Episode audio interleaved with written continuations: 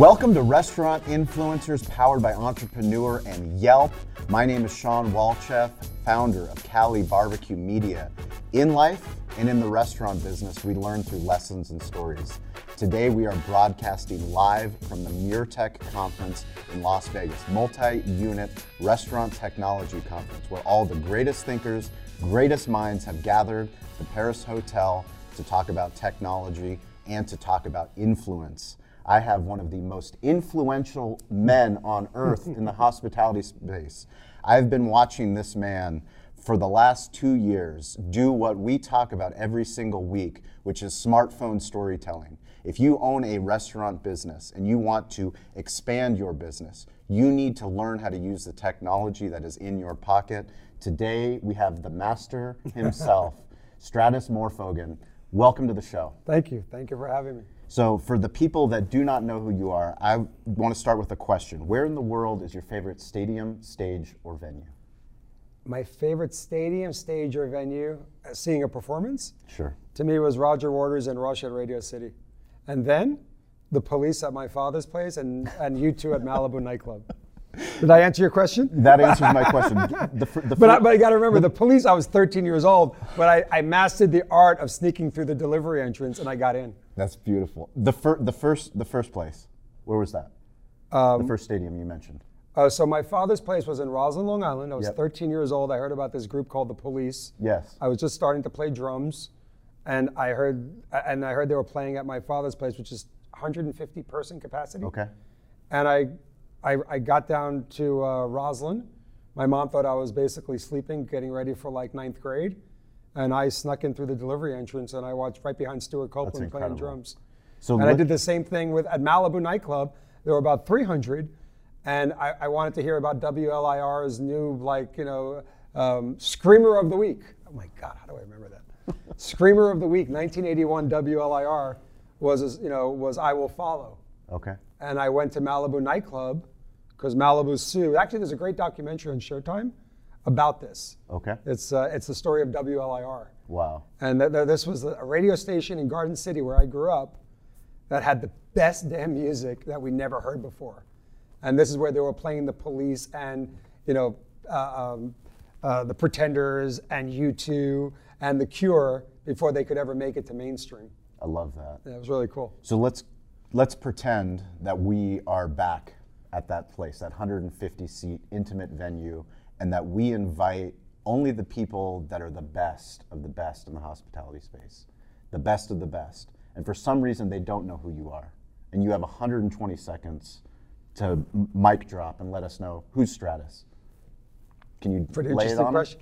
Um, you know, as I went through the process of writing this book, um, I realized that I've disrupted everything in my life. And it goes back from the age of six. You know, when my, my parents were called into school when I was about seven or eight, they said, We think he has learning disabilities. He's fidgeting, he's not focused, he's not interested in anything that's going on in the classroom. And my father said, Really? Interesting. Maybe you're not teaching things he's interested in. My father always had my back. So one day he said, after he heard it for about a year, he says, I want you to come to the Chelsea Chop House in Bellerose, uh, Queens, where he's working right now as a busboy on weekends. And I want you, and I'm going to hold a table for all of you, and I want you to come and see him on the floor. I want you to see him engaging with customers, telling what they're going to eat tonight. I want you to see him telling the managers how to manage, and the busboys how to bus, and the waiters how to serve. And then you tell me if he's got a learning disability. Because there's not one kid in this classroom that can do what he does on a Friday night when these kids are tucked away watching their cartoons. So you just can't judge a kid because he may not be interested in your type of teaching, but he's interested in something else. And that was me. I, I, was. I, I, I was brought into the real world at a young age. I was at the Fulton Fish Market at six years old. You know, I was there. I learned that you know, you, if you don't park your car the proper way, there's an ice pick in the back of your car, you know, in the back of your tire. I, I grew up that way, and, and to me, I wouldn't change a thing, because it made me smarter. And like I said, you know, universities fail students. Well, first of all, we're the only society that allows $150,000 in debt, but there's not $25,000 for a startup, meaning student loans. Everything about universities is backwards. They teach you to be a VP in the status quo. as soon as I understood that, and I understood that about 12 years old, I knew that was never going to be for me. And playing beer pong at fraternities was not for me. I wanted to be in business. And I loved my dad's business. He had about nine restaurants at one time. And then, and that was it. You know, for me, I've always disrupted everything I've done. They asked, uh, I got in school suspension. They asked me to, uh, at 11 years old, they asked me to explain the economy in 2,000 words. I did it in 20. I said that there's a product that the consumer needs, there's a product, and then there's supply, and then there's demand. I swear to God, I wrote that at 11 years old. And they suspended me for in school suspension because wow. I refused to give them 2,000 words. You know, there came my father again. My father goes, Can I read what the other kids wrote? And he's like, Are you guys joking me? This guy explained it to you in 20 words. He should be getting a prize, not in school suspension. Yes. And that's, that was my upbringing. Well, you you refused to answer my question. I asked you for 120 seconds of, of your, you, got your about entire seven minutes. career. That's right. But, that but, goes right over my head. No, but the that's the beauty of why we do this podcast. That's why I love what we're doing. You know, having conversations like this with people that are really moving the needle for our industry. Give people a quick background of the breadth of projects that you're working on, from NFTs to publishing this book to running Brooklyn Dumpling Shop to the Automat to all of the things. Give, yeah. it, give, give us a, a, a, synopsis. Well, you know, um, just well, we could talk about the last two years. Um, you know, I had a $12 million a year restaurant with Brooklyn Chop House, and that was January, February 2020. And then in 22, I had nothing. I had a place doing 800,000 a year in deliveries. Yeah. So I, I, I lost everything. I mean, to me, it was like I figured I, this was going to be something I've never seen before. But what I did do, and this is probably the most exciting part that I, what I accomplished the last two years, is I, I, I said to my partners, I, I want to, I want to be able to tell my grandkids that during COVID 2020 I did something. Um, my capitalism will come later, but what first I started doing was feeding healthcare heroes. Uh, New York Presbyterian was right next door. I started sending surf and turf lobsters and steaks and wine and cheesecakes and sending them there unannounced. Yeah, it said Brooklyn Chop House on the bag. And then all of a sudden, thank you, Brooklyn Chop House, Brooklyn Chop House, thank you hashtag started going viral because we added now three, three other hospitals. That's about what I could afford. Yeah. I just got tanked. I lost everything. So with that, New York Post had said something like hero of the day, blah, blah, blah, because this is March 27, 2020. We were up to about 1,000 meals a week, 800 meals a week. That's amazing. And then with that article, which was, I don't believe in, you know, I don't believe in exposing charity, but it, it was great because Sysco called me, Genius Cheesecake, Boss Water, uh, 4-5 Coffee. They all started calling me, hey, how can we help? We read this article, we want to help. People were calling me about GoFundMe pages. I said, I don't want GoFundMe. We're all hurting. Yeah. I don't need GoFundMe. What I do need is when we do open, you come and visit our restaurant so I can hire my staff back. But until then, we started doing meals. And within about five months, we were almost 9,000 meals, complimentary to about 19 hospitals. And this is the same time that Mayor de Blasio and Comrade Cuomo were saying to us that guys like Danny Meyer should be the ones we should be looking at. And Danny used to be a friend of mine until he got exposed. He was the first to shut down, the first to lay off, and the first to basically say, give me $10 million because I got 105 million of cash on hand and I have a $2 billion market cap. Mm-hmm. And these are what the politicians are saying are our leaders. Well, I knew that there was a big void in leadership in hospitality, and I was going to step in because I knew that I could do a better job. And hearing that these guys are our leaders kind of made my stomach turn. I read his book. His book was great. But when I found out he did that and Boycott Shake Shack went um, viral, and I'm not here to beat him down, but these are the things we need to learn from COVID. That in times of need, hospitality, hospitality stands up and, and forgets about capitalism for a moment and give and, and, and support the people that are, I mean, these guys and women, from janitors to maids to doctors to nurses. I saw what was going on there. 18, 20 hours a day in a war room yeah. where they catch this thing and bring it back to their family. It was like a death sentence to everyone. And they were out there keeping us safe. So that was the thing I did and I'm most proud of. To get back to your question regarding business, because we're talking business now, landlords were calling me every week and they're saying, hey, I've got an opportunity. Would you take this space? Would you take this space? And at that point, you know, this was probably about April 2020. And I'm like, Times Square, 25,000 feet, Buffalo Wild Wings just handed in the keys. I said, Mr. Friedland, I said, listen, I have a lot of respect for you. He's probably the biggest landlord on Madison and Fifth Avenue. I said, but that's not a deal for me.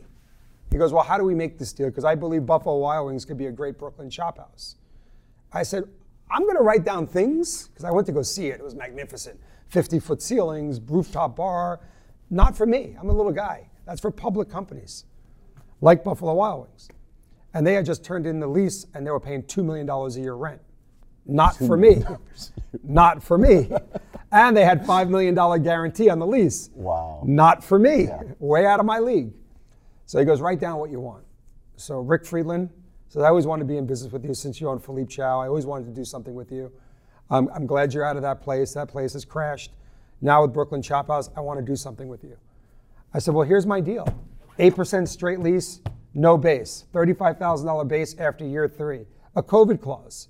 For any reason that the government shuts, any kind of government in the future, any kind of shutdown, in capacity, in hours, in any, any way that I'm somewhat stymied from running my business, and business interruption insurance doesn't cover it, ah. we revert to 8% straight lease, no base. So if I went from $12 million a year in sales and I go down to 500,000 in deliveries, it's 8% of the 500 grand. Yep. I want a 20 year lease and I'm only giving you a good guy guarantee for two months of the base rent, which equals $70,000. He's like, wow, I just got it. And the cap is $1 million on the rent. So now, if I do 10 million, it's 800,000. Yes. If I do 15 million, it's 1 million. Yes. If I do 30 million, it's 1 million. The million stays as a cap on the 8%. I figured he was going to say to me, Stratis, great seeing you. Have a good day. bye bye. Stay safe. Wear your mask. Get out. He says, Give me your lawyer's name. Let's do it. And then I got a million dollars in TI. Be careful what you ask for. Yeah, yeah, yeah. Be careful what no, you ask for. I, have said that term. no, no, no. I, have said that term a hundred times during COVID. Seriously, be, be careful, careful, what you ask for. Because literally, you built the automat. You built you built the antithesis. Now you have two competing businesses. well, kind of. Right. Well, listen. But so, let's let's talk about it because it's so important to what we do, why we do the show. I mean, we, I'm wearing a hat that says digital hospitality. Mm-hmm. I just I listened to your speech about digital hospitality. I love it. It's the frustration, it's the pain point yep. with our industry. Understanding we're not talking about losing jobs. We're talking about empowering the guest experience using technology, using the thing that's in my pocket, the thing that's in your pocket, to empower people, to give them back time, mm-hmm. to no longer discriminate how they eat their food. Why is this important? Uh, that was an incredible question, because that's where we're giving them back their time. We're letting people, especially the TikTok generation, they don't want to be talking to me, and they want to order on their time. They want to say, at four in the morning as I leave this bar, I want to go pick up my dumplings and spring rolls and, and basically, I want it waiting for me. And when I get there, I want to scan my phone, take it out, and be in and out in 30 seconds. Remember, the, the benchmark was four to six minutes in hospitality. You got a winner. Yeah. We're doing it in 30 seconds, not because we're faster. We're just using technology. Unbelievable. So, I mean, so what happened here with the dumplings became such a big hit at Brooklyn Chop House. Um, I, I, I wanted to do a fast food version of it, and I wanted to study not just why the automat by Horn and Hardart succeeded, I wanted to understand why it failed. And after doing about 800,000 meals a day, they failed in the 70s because technology failed the automat. There were not, there were not dollar bill receivers. There were not credit card processors. You had to wait online and get nickels and quarters, wait online, put them in the thing, and basically get your food out of a little window. Great. I love that model because I'm seeing that model as there's no cashiers. No cashiers to be found and no logistical personnel behind it. So I'm loving it. But then why did it fail in the 70s is because there was no technology and a couple of people tried to do it. And another reason, like I didn't explain at my, at my session, is that they created wall-to-wall automat. Now that's a problem. People don't want to have a relationship with a tin can. What I've done is I've created half the room is an automat, which has about 24 lockers, and the other half is a glass kitchen. So now you could actually see the product being made and that anxiety, especially now with COVID, the anxiety of the product being handled is gone. You know, now you're back to, hey, look at that. They're making dumplings. Look at that kitchen is active. People are cooking, da da da da. And my relationship is with my phone and that little cubby. Yeah. That's it. I don't need to see, speak, or hear anyone. Everything's now being done on my time. I'm the consumer. And that's the beauty of this model. And with that, it becomes economics. I don't need cashiers. Same way we don't need toll booth clerks. You know, and I, I've been jumping up and down now for three years, telling our industry, why is there a goddamn cashier in this restaurant? It doesn't make any sense. Makes no sense. It makes no sense. And, and, and that alleviates two issues. One, you can't find staff, and two is seven out of 10 are going out of business because of excessive payroll. Yep. Now they're going out of business because they can't find payroll. Yep. Compound that, compound that together, and you've got a failure. Why is being vocal? So one of the things that we're trying to teach restaurant owners and people in the hospitality mm-hmm. business is entrepreneurship is so it's so fucking hard. It's so hard to op- open up a business. You do such a good job. People do such a good job if you open up a business telling their story in real life. In real life, you have to convince your significant others, you have to convince the bank, you got to convince investors, you got to convince employees, mm-hmm. you got to convince so many people that tell you you're crazy, you've lost your mind. Yeah. But then when it comes to telling your story online, Yeah. using all these different social, these free gifts that we've been getting, Free gifts. building on the backs of giants. I don't have to go create TikTok. I don't have to create Twitter. I don't have to create Instagram. They're already there for us. Very good point. What did you do? Where, when was your unlock with technology? Because we all have such complicated relationships with our phone, with technology, with the internet. When was your unlock that you needed to be a voice for the brand? Um, are we talking about years ago or now? Right now. Okay, because years ago I would say that I stole the. I, I, ta- I I take it out of the womb. You've always had a voice. yeah, yeah. In 19, I'll tell you a quick 1997 story. Please do. I, I, I, I started buying keywords on Excite, Yahoo, Yes. and AOL. One of the keywords was flour. So I'm building FultonStreet.com, which is like an Omaha Steaks for, for seafood. And uh, I get a call from Jim McCann from 1 800 Flowers. He goes, fuck you. Can I say that? I don't know. Sure. He's like, you're going to hear from my lawyers. I said, whoa, whoa, whoa, who's this? He's like, I'm Jim McCann. I'm the CEO, founder of 1 800 Flowers. And I just found out today that you took my word flower. I said, whoa, whoa, whoa. You said you own the word flower? Yeah. That's news to me. Because you own it. I own it. and I just paid $24 for it. Yeah. Where was your marketing department on the, on the floors of Westbury? Correct. So make a long story short, I go to his office because Mitchell Modell is my partner at the time. He goes, Stratis, why are you burning bridges? I'm not burning bridges. I'm smarter than they are. I got the word. I've got a staff of three. He's got a staff of 350. And I got the word flower. There's something Yeah. wrong with that. Correct. So he should re-examine his business. Stop calling me these words. So make a long story short, I said, "How you doing on Father's Day?" When we got to his office, he says, "Look at this guy's wise ass. You know, uh, you know it's my worst holiday." I got the solution: lobster tails, lobster bisque, tiramisu cake, two filet mignons, steak knife, Peter Luger steak sauce, and we make it as a Father's Day package with two big steak knives. But I want FultonStreet.com to have a homepage right on your homepage. Yeah. I want that to be linked to my site, to your offerings, and then to my site. He brought in like three guys. Make a long story short, I got 18,000 orders the first Father's Day. Unbelievable. 18,000 orders. Unbelievable. And then after that, I got another 15,000 for Christmas That's unbelievable. because we did a, a- we did a dad's like a masculine gift instead of flowers. To make a long story short, that $24 was a pretty big investment because he grossed about $4 million in online sales in 1997 to 2000. So when you talk about that period and you see where we are now and you're about to launch this NFT project, Mm-hmm. what are the parallels? The same. I, I, back in '97, when I had conversations with traditional retailers, all they had was a static business card, and they called that their website. And I'd say no. I said you got such a huge advantage, like my story with Modell's. I said you have 125 stores. You can use these as same-day deliveries, returns. I mean, you are way ahead of Amazon.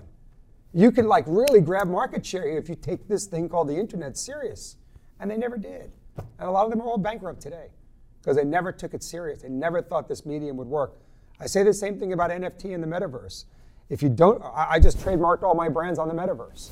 If you don't take the metaverse and, and NFTs seriously, you're going to be left behind again. We never learn. We in hospitality never learn from our mistakes. We never learn from history. And that's the unfortunate thing. But in return, it leaves op- big opportunities for the ones that do, that do take it serious. What's the difference between Greek hospitality, which you were raised on, and digital hospitality? Well, you know, it's funny. So when I created FultonStreet.com, Customers.com rated as best in customer service with Southwest Airlines, Amazon, and Wells Fargo. We had three employees working on an AOL server, and we were up there with them. You know what my answer was? There's this computer screen, and our goal at Fulton Street That's why I got Entrepreneur of the Year, and it was crazy. I had three employees working on AOL. We were working on an AOL server. In the background, you hear, you hear the modem turning on, and we're talking customer service. But I was doing it all with three people. And, um, and our mission was to break down that computer screen, put our hand through the screen, and shake the customer's hand. How can we do that? We can do that with a nice fluffy email as soon as they order. And don't make it like a computer response. Correct. Hi, my name is Stratis Morfogen. I'm here to help you. Blah blah blah. Here's my cell phone number if you have any questions regarding your order. Boom. There was no more screen. It was done. And Patricia Seybold caught on that in 1999, and she blew my company up because she said, "You guys are complaining because you don't have money like Amazon and Southwest and all these big companies because you're blaming." their wealth and their infrastructure on why they can give good service on this new medium called the internet. Well, there's Fulton Street run by this guy, Stratis. He's got three employees on an AOL server, and it was the best customer service I got Yep. on this thing called the web. Yep. And that's what it's about. That is what it's about. For us in the hospitality business, especially you know for our barbecue business, we became a digital first barbecue business. We've always believed we, we wouldn't be open. We opened in 2008. It literally we had to rely on the internet when we were failing. We had to use every app possible to get people to care about our brand, to care about mm-hmm. what we were doing. So people talk about pivoting during the pandemic. We didn't pivot. We mm-hmm. went all in. Correct. And in order to go all in, we needed technology partners. And And you, Toast, and, and you needed to already have your foundation in correct, place. correct. So you're, you're, you're not the norm. Correct. And Toast was able, who's the title sponsor of this podcast, they were the title sponsor of, I of, Mir- of MURTEC. Well, there you go. You use Toast. Let's, for the people that are listening, and I know because we have the same digital heartbeat, explain to the restaurant owner who doesn't have a primary technology partner why there's literally if they if they get nothing else from this, they have to prioritize that. Well, they- they, they've got to move everything to mobile. I'm trying to make this as basic as possible because to me, we, we, we did this Yes. years ago. Got to move everything to mobile. You got to take your social media serious. And like, and one advice I give all restaurateurs, I, I usually fall asleep with my phone in my hand when I go to bed at night, and it could be three or four in the morning. I'll sleep my five hours, and I'm back on my phone. Yep. But I'm answering customers. Yep. I, I, I'm, I'm not on there like, hey, buddy, what's up? What are we doing? No. Jane Smith in Idaho just said, I'm interested in what this surf and turf LSD means. I'm answering it at three in the morning because I refuse to outsource it to a third party company that, are, that, that which is really makes it very cost effective. But I'm doing it on my own. And now because I am growing very large, I got two people helping me. Yep. But when it comes to actual, I, I, I'm, I mean, they try to get there before me. Now it's a competition, and they can't win because I'm there. I'm at three in the morning. Correct. And then one guy says last week, he's funny. He goes, "Wow, man, I just sent a thing at three in the morning, and you guys are answering. I'm going to tell Stratis, you guys are amazing." I'm like, "This is Stratis." He's like, "What?" Correct. I'm like, "This is Stratis." Correct. He's like, "No way! Send me a picture right now that this is Stratis." Done. Yep. Th- This is Stratis at three in the morning answering you. And if you don't have that kind of passion, and if you don't have that kind of determination and commitment, there's no reason to stick stick with the fax machine. So there's something interesting that you said during your talk, and a gentleman asked what kept you up at night, and I loved your answer. But what I'm more interested in, not what keeps you up at night, but what pulls you out of bed in the morning. Um, creating. I mean, I love to create. I, I mean, you know, I got to tell you, writing this book that I just finished, I finished it a few days ago. Um, I didn't realize how many parallel stories I have, and it didn't matter if I was six years old or 54 years old. They were all related, with one type of mindset. I will not accept the status quo. I will not listen to you, and I'm going to do things on my way. And if I fail, it's okay to fail. You know, there's a, some, what they teach in universities is that you can't fail. I mean, I'm telling you to fail in your 20s, even in your 30s. No, during COVID, I taught at Lehigh University Zoom classes, and one, and it's a great story. So this girl says to me, "My dad is 64 years old. He had an Italian restaurant for 35 years, and he failed." Uh, I said, "What do you mean he failed?" So, well, COVID. You know, he had to shut down. I go, "So he didn't fail." These idiot politicians that never ran a lemonade stand, like De Blasio and Cuomo, took it away from him. But he didn't fail. They said, Well, I appreciate that, but he's in full depression. And I'm afraid I'm going to lose my dad. I said, Really? He doesn't get out of bed. He goes, lays on the couch. He feels like his life is worthless at 64 years old. And I said, Interesting. But he had a restaurant for 35 years. She's like, Yeah, it was an Italian restaurant on the Upper East Side. I know the name, but I'm not going to mention it. And I said, Listen, Linda, I think her name was. I said, Go tighten your, tighten your boot, sharpen the, the, the boot a little bit, go there and kick him in the ass. Because I could tell him 25 landlords that want to speak to him and that will put up all the money to get his beloved business back on because your father is worthy. Why? He's got intellectual property. And those fucking politicians can't take that away. They can take away your restaurant, they can take away your livelihood, they can even take away your health. But they can't take away your intellectual property. And that's what I told her. And then the conversation was done until three months later, I got an invite to go to his new restaurant. And the landlord that I introduced him to put up $400,000 for a gen- second generation. Remember, landlords have empty restaurants. Yep. But you know what they want to speak to? They want to speak to the one that has a 35 year track record. Correct. That's as good. You take that to the bank. Yep. And this guy thought his life was over at 64 because he lost his beloved business. And these are stories that are important to get out of inspiration. And when you think your life is done, because I've been there, I've been there. 2014 was a rough year for me. I've been there. And I always say, as soon as you're about to give up is when the miracle happens. And you know what? I just happened to do a class that day at Lehigh. She asked me the question, and three months later, her father's back in a suit and tie and feels that the world is his. And that to me, that's why I keep doing universities, because the stuff you learn from students is incredible, because they were pushed into universities. My daughter's a senior at UM. I got nothing wrong with theory. Yeah. But she just told me she, I, she, now that she's graduating in May, she's like, Daddy, I want to come work with you. You know, I, I get it. I get it because there's nothing like being your own boss. Yeah. But you know what? We have to we have to fail to succeed, and that's what they don't teach in universities. So if you guys want to reach out to me at any point, it's at Sean P. Walchef on all the social handles. You can email the show, Sean at calibbq.media. What's your favorite digital playground? Where where are you most where, where are you checking first? When, when you wake Instagram. when you wake up? And so I'm, I'm still 54 years old. So he's going IG, Instagram? IG first. Yeah, my, And my, my kids are all TikTok.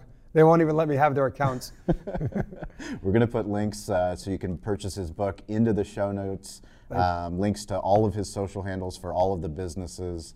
Stratis, you uh, you truly are a gift. I hope you continue to be loud. I hope you continue to teach. Hope you continue to disrupt. Hope you continue to give back to this industry. Uh, I'm grateful that you're playing the game within the game, but not only doing it selfishly, you're abundantly giving it by sharing, spending time with us today. So Oh, it's really nice. you. I appreciate you having me on. thank you. Thank you. Thanks. It was awesome. Thanks.